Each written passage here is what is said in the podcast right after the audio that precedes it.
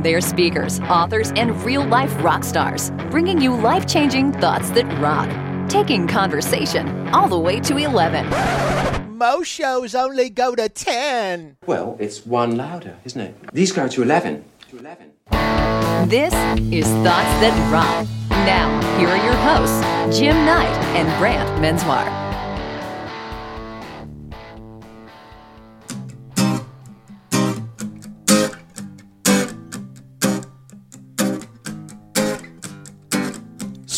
Dreams are made of these. Who am I to disagree? I traveled the world and the seven seas. Everybody's looking for nuggets. Some of them want to use you. Some of them want to get used by you. Some of them want to abuse you. Some of them want to be abused.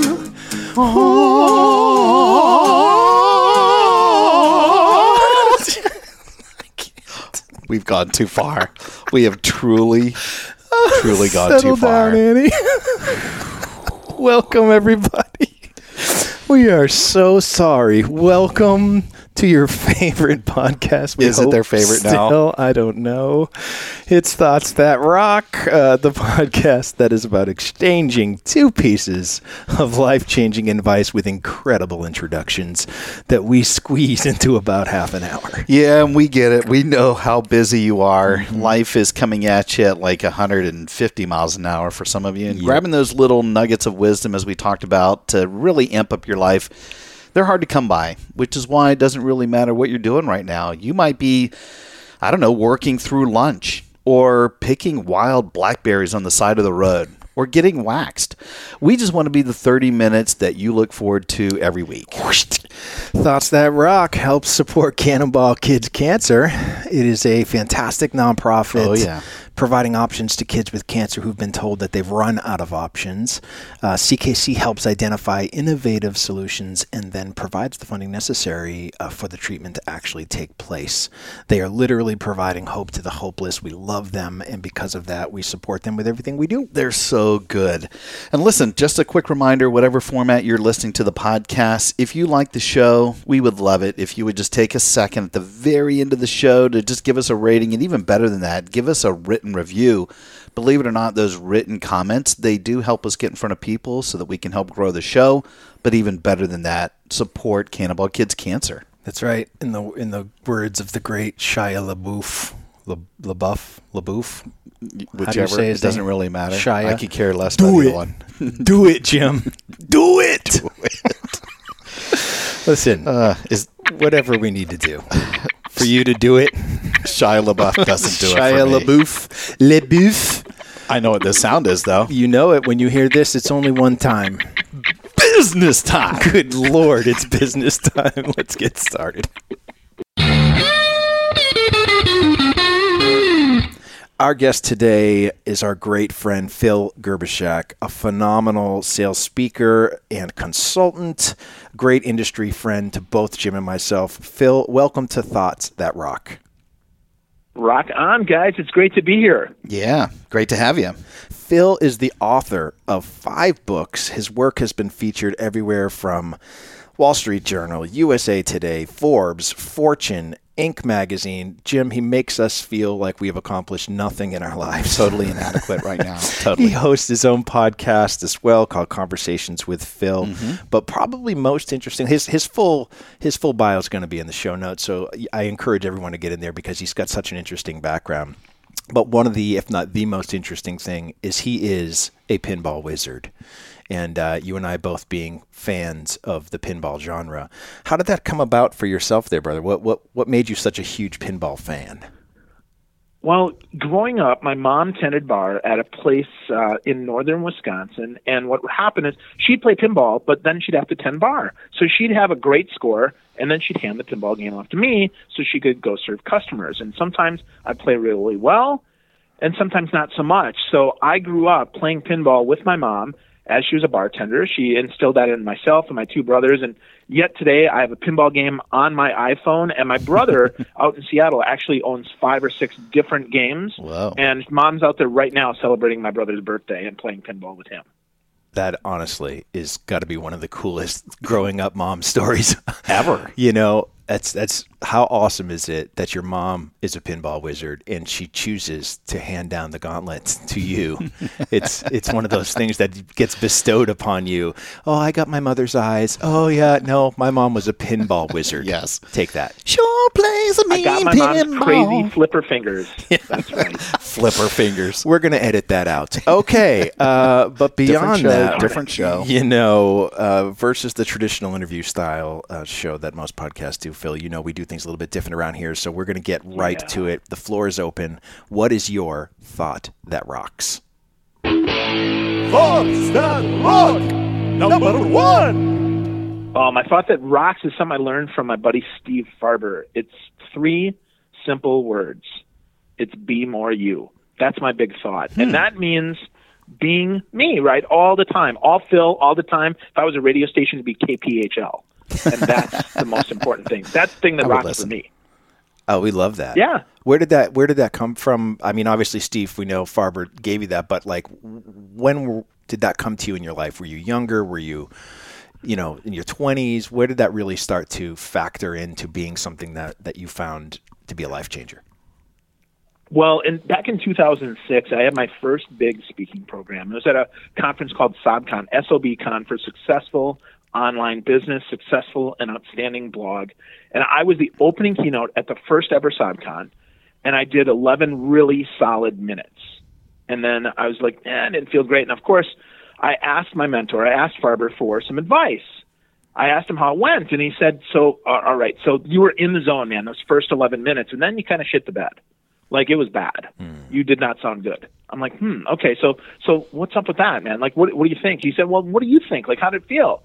And I said, "Well, the first 11 minutes, you know, I was really kind of in the zone. I felt like myself, and then the last 49 of my 60 minutes, I, I kind of felt like I wasn't." And he said, "Well, let me state that another way. In the first 11 minutes, you were you, and the last 49." you were being who we thought who you thought we needed to see what we needed to hear and that anybody could have given those last 49 minutes but the first 11 minutes were the 11 minutes where only you could give it. So your advice phil is to be more you all the time. Everything you do be more you because that's all you can be. And i said farber that's awesome advice man. How do i do that? And he gave me three more words. And these three words are the hardest words that I ever heard. And it was practice, practice, practice. Yeah. You know, Michael Port talks about this too, right? We have to get really comfortable, really comfortable in our skin with what we're going to say so that we can riff, so that we can just kind of go off and, and play our own music. And it's really important because if we don't, right, if we don't practice, if we don't get there and we don't get comfortable with who we are, we're going to get inside our head. And it's really important to get outside our head and into our heart when we're performing, when we're when we're speaking, when we're when we're training, when we're coaching, when we're working, whenever we're doing what we're doing, we have to be more you. So that really changed my life and it took time. I'm not going to lie to you. It's not like Steve said that and I was like, "Oh, cool, dude. I totally got it." I mean, I still have days where I get inside my head and forget about my heart. Sure. And I can tell you that those are the hardest days ever. Those are the hardest speeches ever because when I'm when I'm in my head, I'm thinking about it instead of just being myself. You know, it's funny too when you first said those words, "Be more you," and I'm I'm I was totally looking at it from a different perspective. I would have thought, "Be more you," physically, personality, your identity. You know, I'm thinking of it from a business standpoint, from a training, development, HR standpoint. It's funny to hear your perspective that it's you know you're getting this great advice from somebody that you trust and admire respect and you also mentioned michael port who actually helps speakers get really really good um, this is a perspective from you in our industry like you've got to be yourself when you're on stage and it just goes along with a lot of the you know the unapologetic authentic self that our friend amanda height talks about as well. So it's so funny. I, I guess i took it immediately to physical personality. Yours is more about being an authentic self when you're on stage right Yeah, well, absolutely, but that does absolutely manifest itself in how you dress and how you respond. I mean, for me, you know, now that absolutely means right my orange glasses. It means my yeah. orange tie. I, I have, you know, I have orange Lego cufflinks that I often wear. Um, absolutely, it does manifest itself physically, but it can't manifest itself outside until it manifests itself inside. Yeah. Were, were you always doing that color? I know that your that's your jam for sure is color orange, or is that part of that transition when when Steve Farber talked to you about that? Was it 06 that orange became your color, or were you already there before that?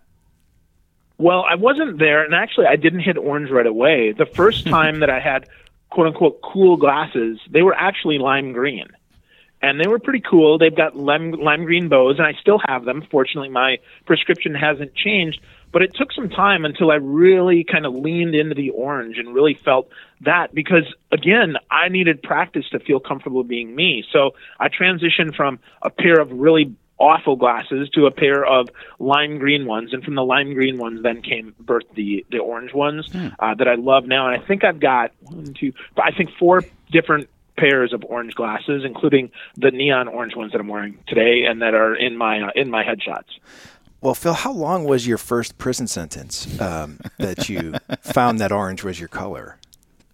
Um, you know, I really can't talk about that. I'm actually under witness protection, and uh, if I told you anymore, I'd have to kill you. So please don't ask again. Well, listen, I wish you have a good 11 minutes is something I've only heard a few times in my life, but uh, we'll move right beyond that. How did? Well, for... it took me three. It took me three tries, though. Let's be really clear, right? So you know, to get to 11 minutes. So yeah. my question is, how did it really change your life?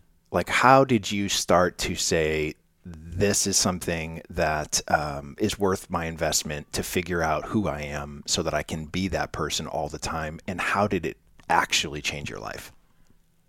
Yeah, uh, the really awesome question. And how it really, really changed my life is that I stopped apologizing for who I am. I was a, you know, at the time I was a VP of IT.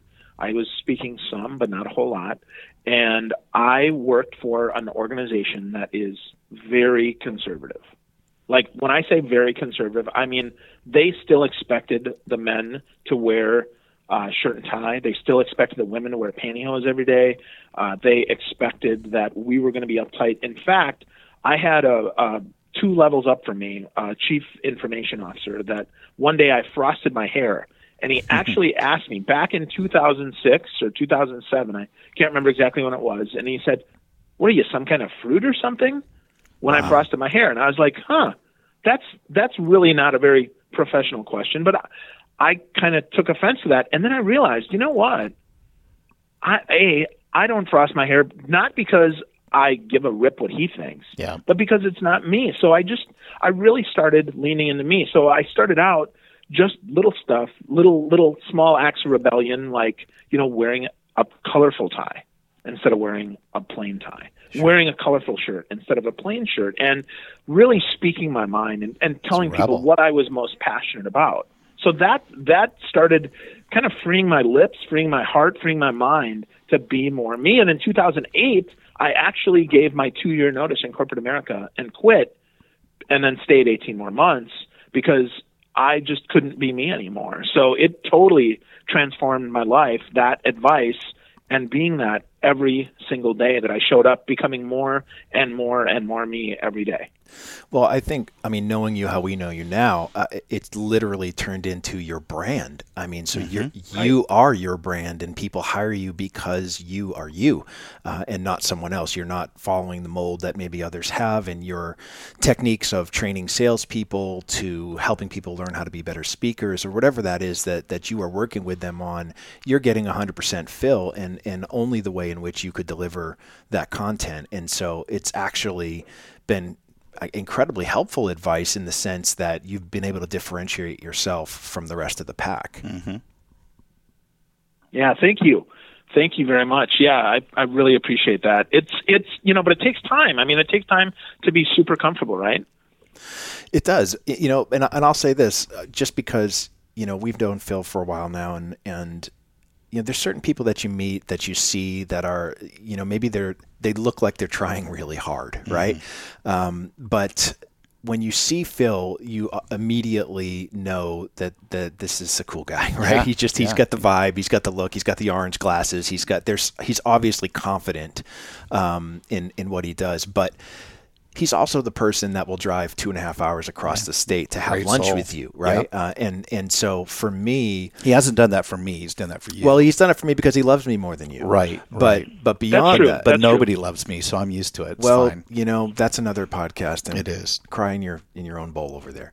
So, you know, for us, it really comes down to not just necessarily owning who you are, but letting people see that and and being progressive with that. I mean, for us, it's it's one thing for you to say, "Hey, let's let's um, let ourselves out of our of our shell a little bit. Maybe we're going to wear a brighter tie." It's another thing to say, "I'm going to I'm going to drive across the state to meet with somebody that I care about and sit with them for a few hours and see what I can do to help make their life better." And that's what you do on a regular basis for countless countless people.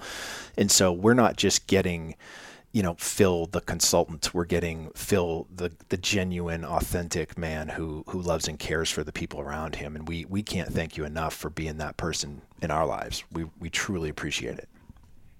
Oh, you're welcome, man. Well, Yeah. thanks for thanks for receiving it and and and which in the way in which it's it's given. So I appreciate that a lot. And again, when when you say countless people, it's not really. I'm not included in that apparently. um, you know, it does remind me though. I- Everybody but you, actually. Everybody So I, but I me. appreciate you pointing that out. that's actually the name of my next book. Everybody, Everybody but, but me. me. which is yeah.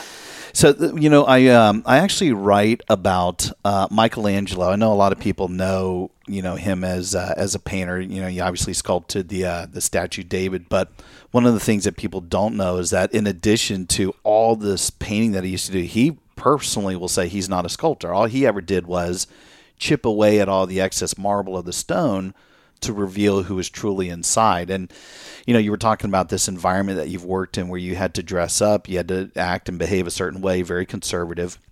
And you know, I probably had something like that in my background, but honestly, spending two decades with a brand like Hard Rock, it's it's almost the exact opposite. It's so refreshing to be around people that you know really represent your thought of being more you. It allowed people, and quite honestly, people would show up at Hard Rock, and they were pretty clean cut. They wherever they came from, it may have been conservative, but they were allowed to be and say and do and think and yeah, totally look the way you wanted to. And so it always reminded me of just sort of that sculptor mentality that you wait a year or two down the road and all of a sudden they're all linked up in human pin cushions and you know challenging the status quo and being on a first name base with the boss. So you know it's funny people come to you know the the party in in different places, but I love the fact that you're saying regardless of whatever it is you're doing, whether you're on stage or in life or who you're talking with, you know, you don't need to sort of dance around and, and be somebody that you're not. You just need to be more you. And I just I, I think that's a fantastic thought. Thanks. Yeah. Well, again, it when you can be your full self, that's when you can perform the best. I mean, the more comfortable you are, the more risks you're willing to take, and the more risks you're willing to take, the more innovation happens. And the more innovation happens, I mean, that's what drives results. Yeah. You can't think like everybody else. I mean, I to to your point earlier, right? People don't hire me to be like everybody else. They hire me to be me. Well, if I'm not, they're getting gypped. Yeah. So I really have to be conscious of the fact that the more me I can bring to the situation, the more they're getting rewarded. It's not just that it's fun for me, but it's profitable and beneficial for them as well. Yeah. Yeah. That's great, man. You know, that's probably a perfect opportunity also for us to sort of transition to our thought, really, because, we- you know, we thought through this. And if you're talking about being you and being more you, you know, hopefully this will be very complimentary to yours. We thought through it long and hard. And, and actually, this thought is going to be something that Brant talks about quite a bit. And he, he talked about it in his book, Rock and Roll with It. Brant, what is our thought that rocks? Thoughts that rock. Number two. Well, our thought that rocks is this being original starts with playing your favorite covers and making them your own. You know, spending a few decades in the music business and trying to sort of find our sound as a band or as an artist, you know, people think that at times I think you have to sort of come out of the womb as this, you know, Bob Dylan esque. I've got all the words and I've got all the melodies, and you know, this is this is just I'm completely original, and so I don't even listen to music because I, I have it all in my head. And we've had a few friends that we've heard that from in the past. Mm-hmm. But but in reality, in reality, what allows you to become original is similar to chipping away uh, all of that marble to reveal what's underneath. Yep. You've got to start to play the songs that inspire you. You know, you you've got to sort of dig in and learn how to play these songs and own them well enough, be able to perform them well enough that you can start to make them your own. And and I that's a different sort of approach. It's not that you know what, I'm not going to take the time to really figure out how this song works, so I'm just going to do my version of it. And it's a, a, lazy approach to trying to do a cover. It's actually owning the cover so well that you want to be able to put your spin on it. And that's often what we find. You know, when we first started playing music, you might be at a coffee shop or at the local bar and you're banging out 40 songs a night trying to cover everybody from you know journey to prince to skynyrd and everyone's got their favorite and you're trying to keep up and you're trying to do those songs justice. But it's not until you own those songs and can do them well enough that people enjoy them that they will respect you enough to sort of listen to your take on it so that you start to twist the songs a little bit and you start to change the melody a little bit and maybe you sample a song and you throw in a little chorus of something that you wrote that takes that song to a different place and moves it forward and it's it's a really difficult thing to learn because you get nervous that that people are going to be like, "Oh, you just ruined a classic," or "Hey, what are you doing? That's you know that's sacred ground. You don't take that song and try mm-hmm. to make mm-hmm. it your own." But it's when you actually get the confident uh, within you to be able to sprinkle in a little bit of you being you into it that you start to build an audience for your voice and not someone else's. I think that's Phil's story, honestly. I mean, having Agreed. to work and conform and, and, you know, be in a certain environment. Here he is having to play covers, but eventually just enough, right? With, like you said, whether it's a tie or suspenders or a brightly colored shirt, now you're doing a little bit of a mashup. You're starting to add in your own. And now yeah. eventually it's your brand. You're you're your own voice. Phil, I love that. Was there somebody that you looked up to like that that you said, "Man, I want to do it like I want to do it as well as they do it." That allowed you to sort of play those covers, if you will, until you developed uh, as an artist yourself to be able to say, "I've got something unique to offer the world." Yeah, absolutely. That's funny that you asked that because that's absolutely is what happened, and that um, that kind of sabotaged me because I thought I thought I had to do it like they did. Mm-hmm. So I focused on Maxwell, John Maxwell, yep. um, Marcus Buckingham, uh, you know, our friend Tim Sanders, yep. and thought that's who I needed to be like. And you know, if if you go back, talk about Tim when Tim wrote "Love Is a Killer App," and he talked about being a love cat, that totally resonated with me. And I looked at his look and Tim at the time had cool glasses. He looked like a beatnik from the '60s, like almost like the Beatles. He he kind of had that look, and it's fascinating because first of all, I can't grow my hair like that, so that was out. and and I'm never going to be as cool as Tim Sanders. I don't, you know, I have to wear prescription glasses, and I can never find them as cool as Tim. And I'll never be Tim, and I'll never be Dr. Maxwell, and I'll never be Marcus Buckingham. But I thought I was. In fact, some of my early programs, I would quote them more than I'd quote me. And I really mm. thought that's what people wanted to hear, right? I thought they wanted to hear me being Maxwell, me being Sanders, me being Buckingham.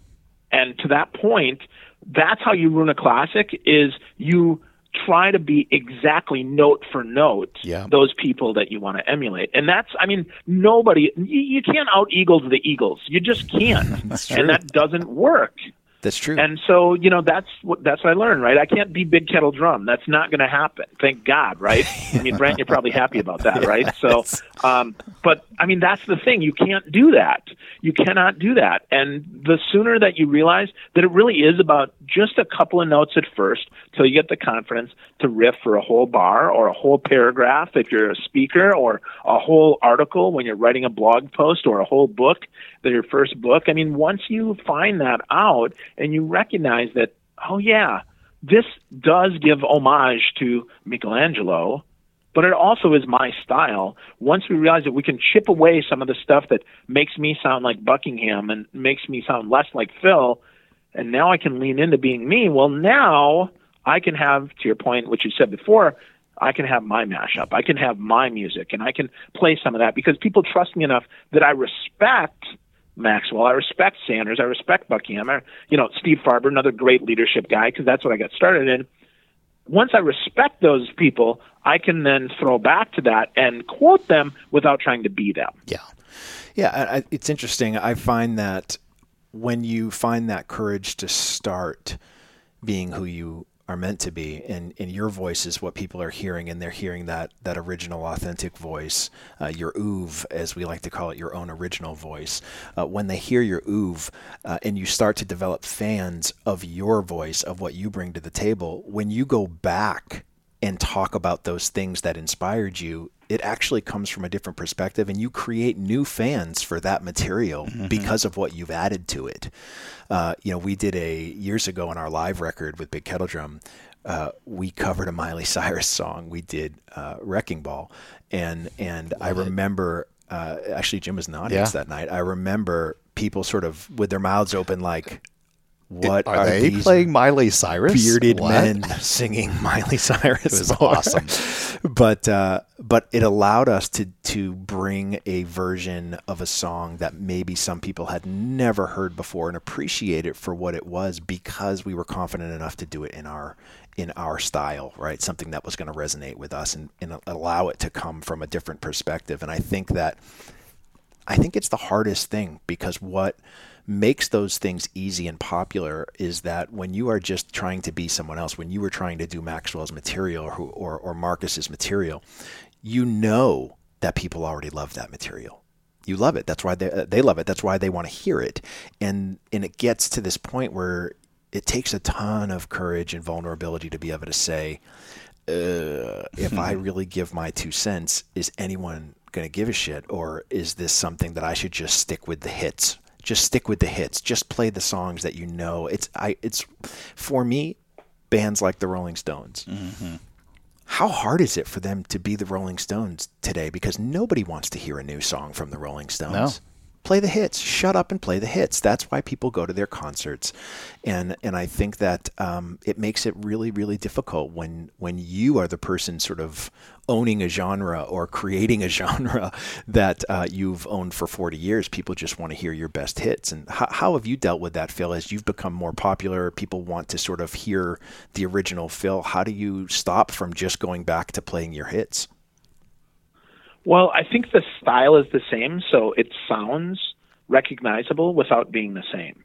Hmm. And so I'm, you know, the way that I deliver my material, the way that I podcast, the way that I am on stage, the way that I write, still very much me, but it's not the same stories, right? The stories are new. Sometimes the lessons are the same, but often, you know, the the story itself is very different. And the key is to not make it about me and to make it about the audience. Yeah. And if I can be like basically, I like to feel like I, if I were sitting in the audience, and yes, I want to hear Phil's greatest hits, but what is the audience? What serves them the best? That's what they want, really, because whether that's my voice or somebody else's voice, right? They need to know what serves them. So if nothing else, I try to pull lessons out that are still my lessons, the things that I've learned or that I've I've observed in my style but that serve the audience. And that's really the key is that it can't be self-serving. I can't because it'll be real easy to be self-serving eh, because then we do it just for the adulation. We just do it for the applause. Right. And frankly, that doesn't help anybody change. That doesn't help anybody be different. I mean, the reason that some music changes people's lives is not because it's exactly the same as the last one. I mean, Freddie Mercury is a perfect example with the stuff they did with Queen. I mean, Night at the Opera, Day at the Races was such a departure from Killer Queen such a departure that, of course, those that were selling records thought there's no way this is going to work, but that transformed and transcended everything we ever thought was true about music. I try to do the same. Yeah. It reminds me actually of Bono, who always says constantly he's looking out in the audience and he can see people that were just at the gig the night before. So even though they've got a set list, if the audience isn't in the state of mind that they needed, he might actually change the set list because he's interested in trying to soar the new band to, to different heights and take them to a crazy different direction. But he doesn't want people to get the same old, same old formula. That's why all their albums are a little bit different. But literally, his goal is to make it a different experience from just the show the night before. So, you know, in their own way. Now, they've always been, you know, doing originals as far as we know, but you go back before when the band first started, they all started playing covers. Everybody starts off that way.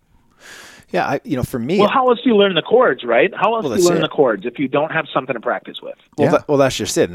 What I was just going to say is that it's this idea that y- you have to have something to form your opinions from, right? Uh, I, so you have to That's right. take in the Maxwell stuff and, and the Marcus stuff to know how you feel about it, to present a unique perspective on that material, just like you know we have to to to learn to play for me growing up it was you know bands like kiss you know I, I remember literally sitting uh, on the floor in the living room with the you know the giant Radio Shack headphones, listening uh, to rock and roll. Uh, I want to rock and roll all night, um, or Beth, which which you know if you're if you were a Kiss fan at that moment and and you listen to to Beth, you're going who who is this band because it's not Kiss. Yeah.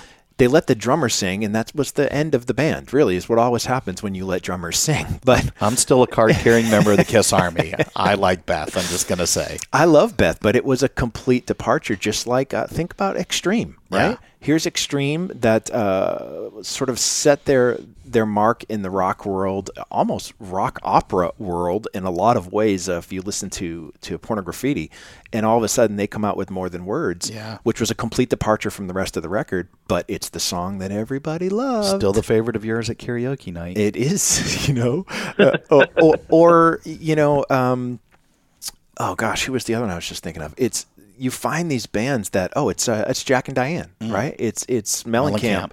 who who didn't want that song on the record, hated that song, and it became one of his biggest, if not his biggest hit that he's ever had. So sometimes those departures um, sort of pigeonhole us, but give us that opportunity to actually share our voice in a way that uh, only being original does, right? I mean, that's how that's how it seems to me, at least from from this side of the microphone. This is the biggest music Yeah. name drop episode of all time, just so you know. Our show notes are going to be As long it- brand. as it should be. It should be, right. as it should be.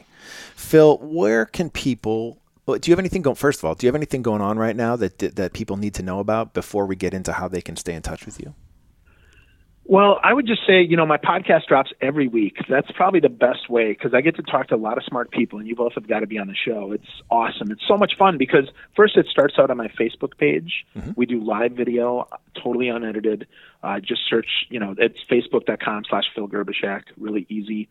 Um, hopefully you guys will link that up in the show notes. But then, you know, everything I work on uh, will flow through the podcast and my website. So if you just go to philgerbyshak.com, G E R B Y S H A K, philgerbyshak.com, you'll get everything there. You can connect to me on LinkedIn. I play some on Twitter. I do a little bit of Instagram, a little bit of everything uh, because I'm a dabbler. You know, I like Yeah. to I like to do other things. So those are probably the biggest things. And then I'm working on a book um, as well about sales that'll probably come out in early 2020. Uh, not quite sure yet the exact direction that I'm going.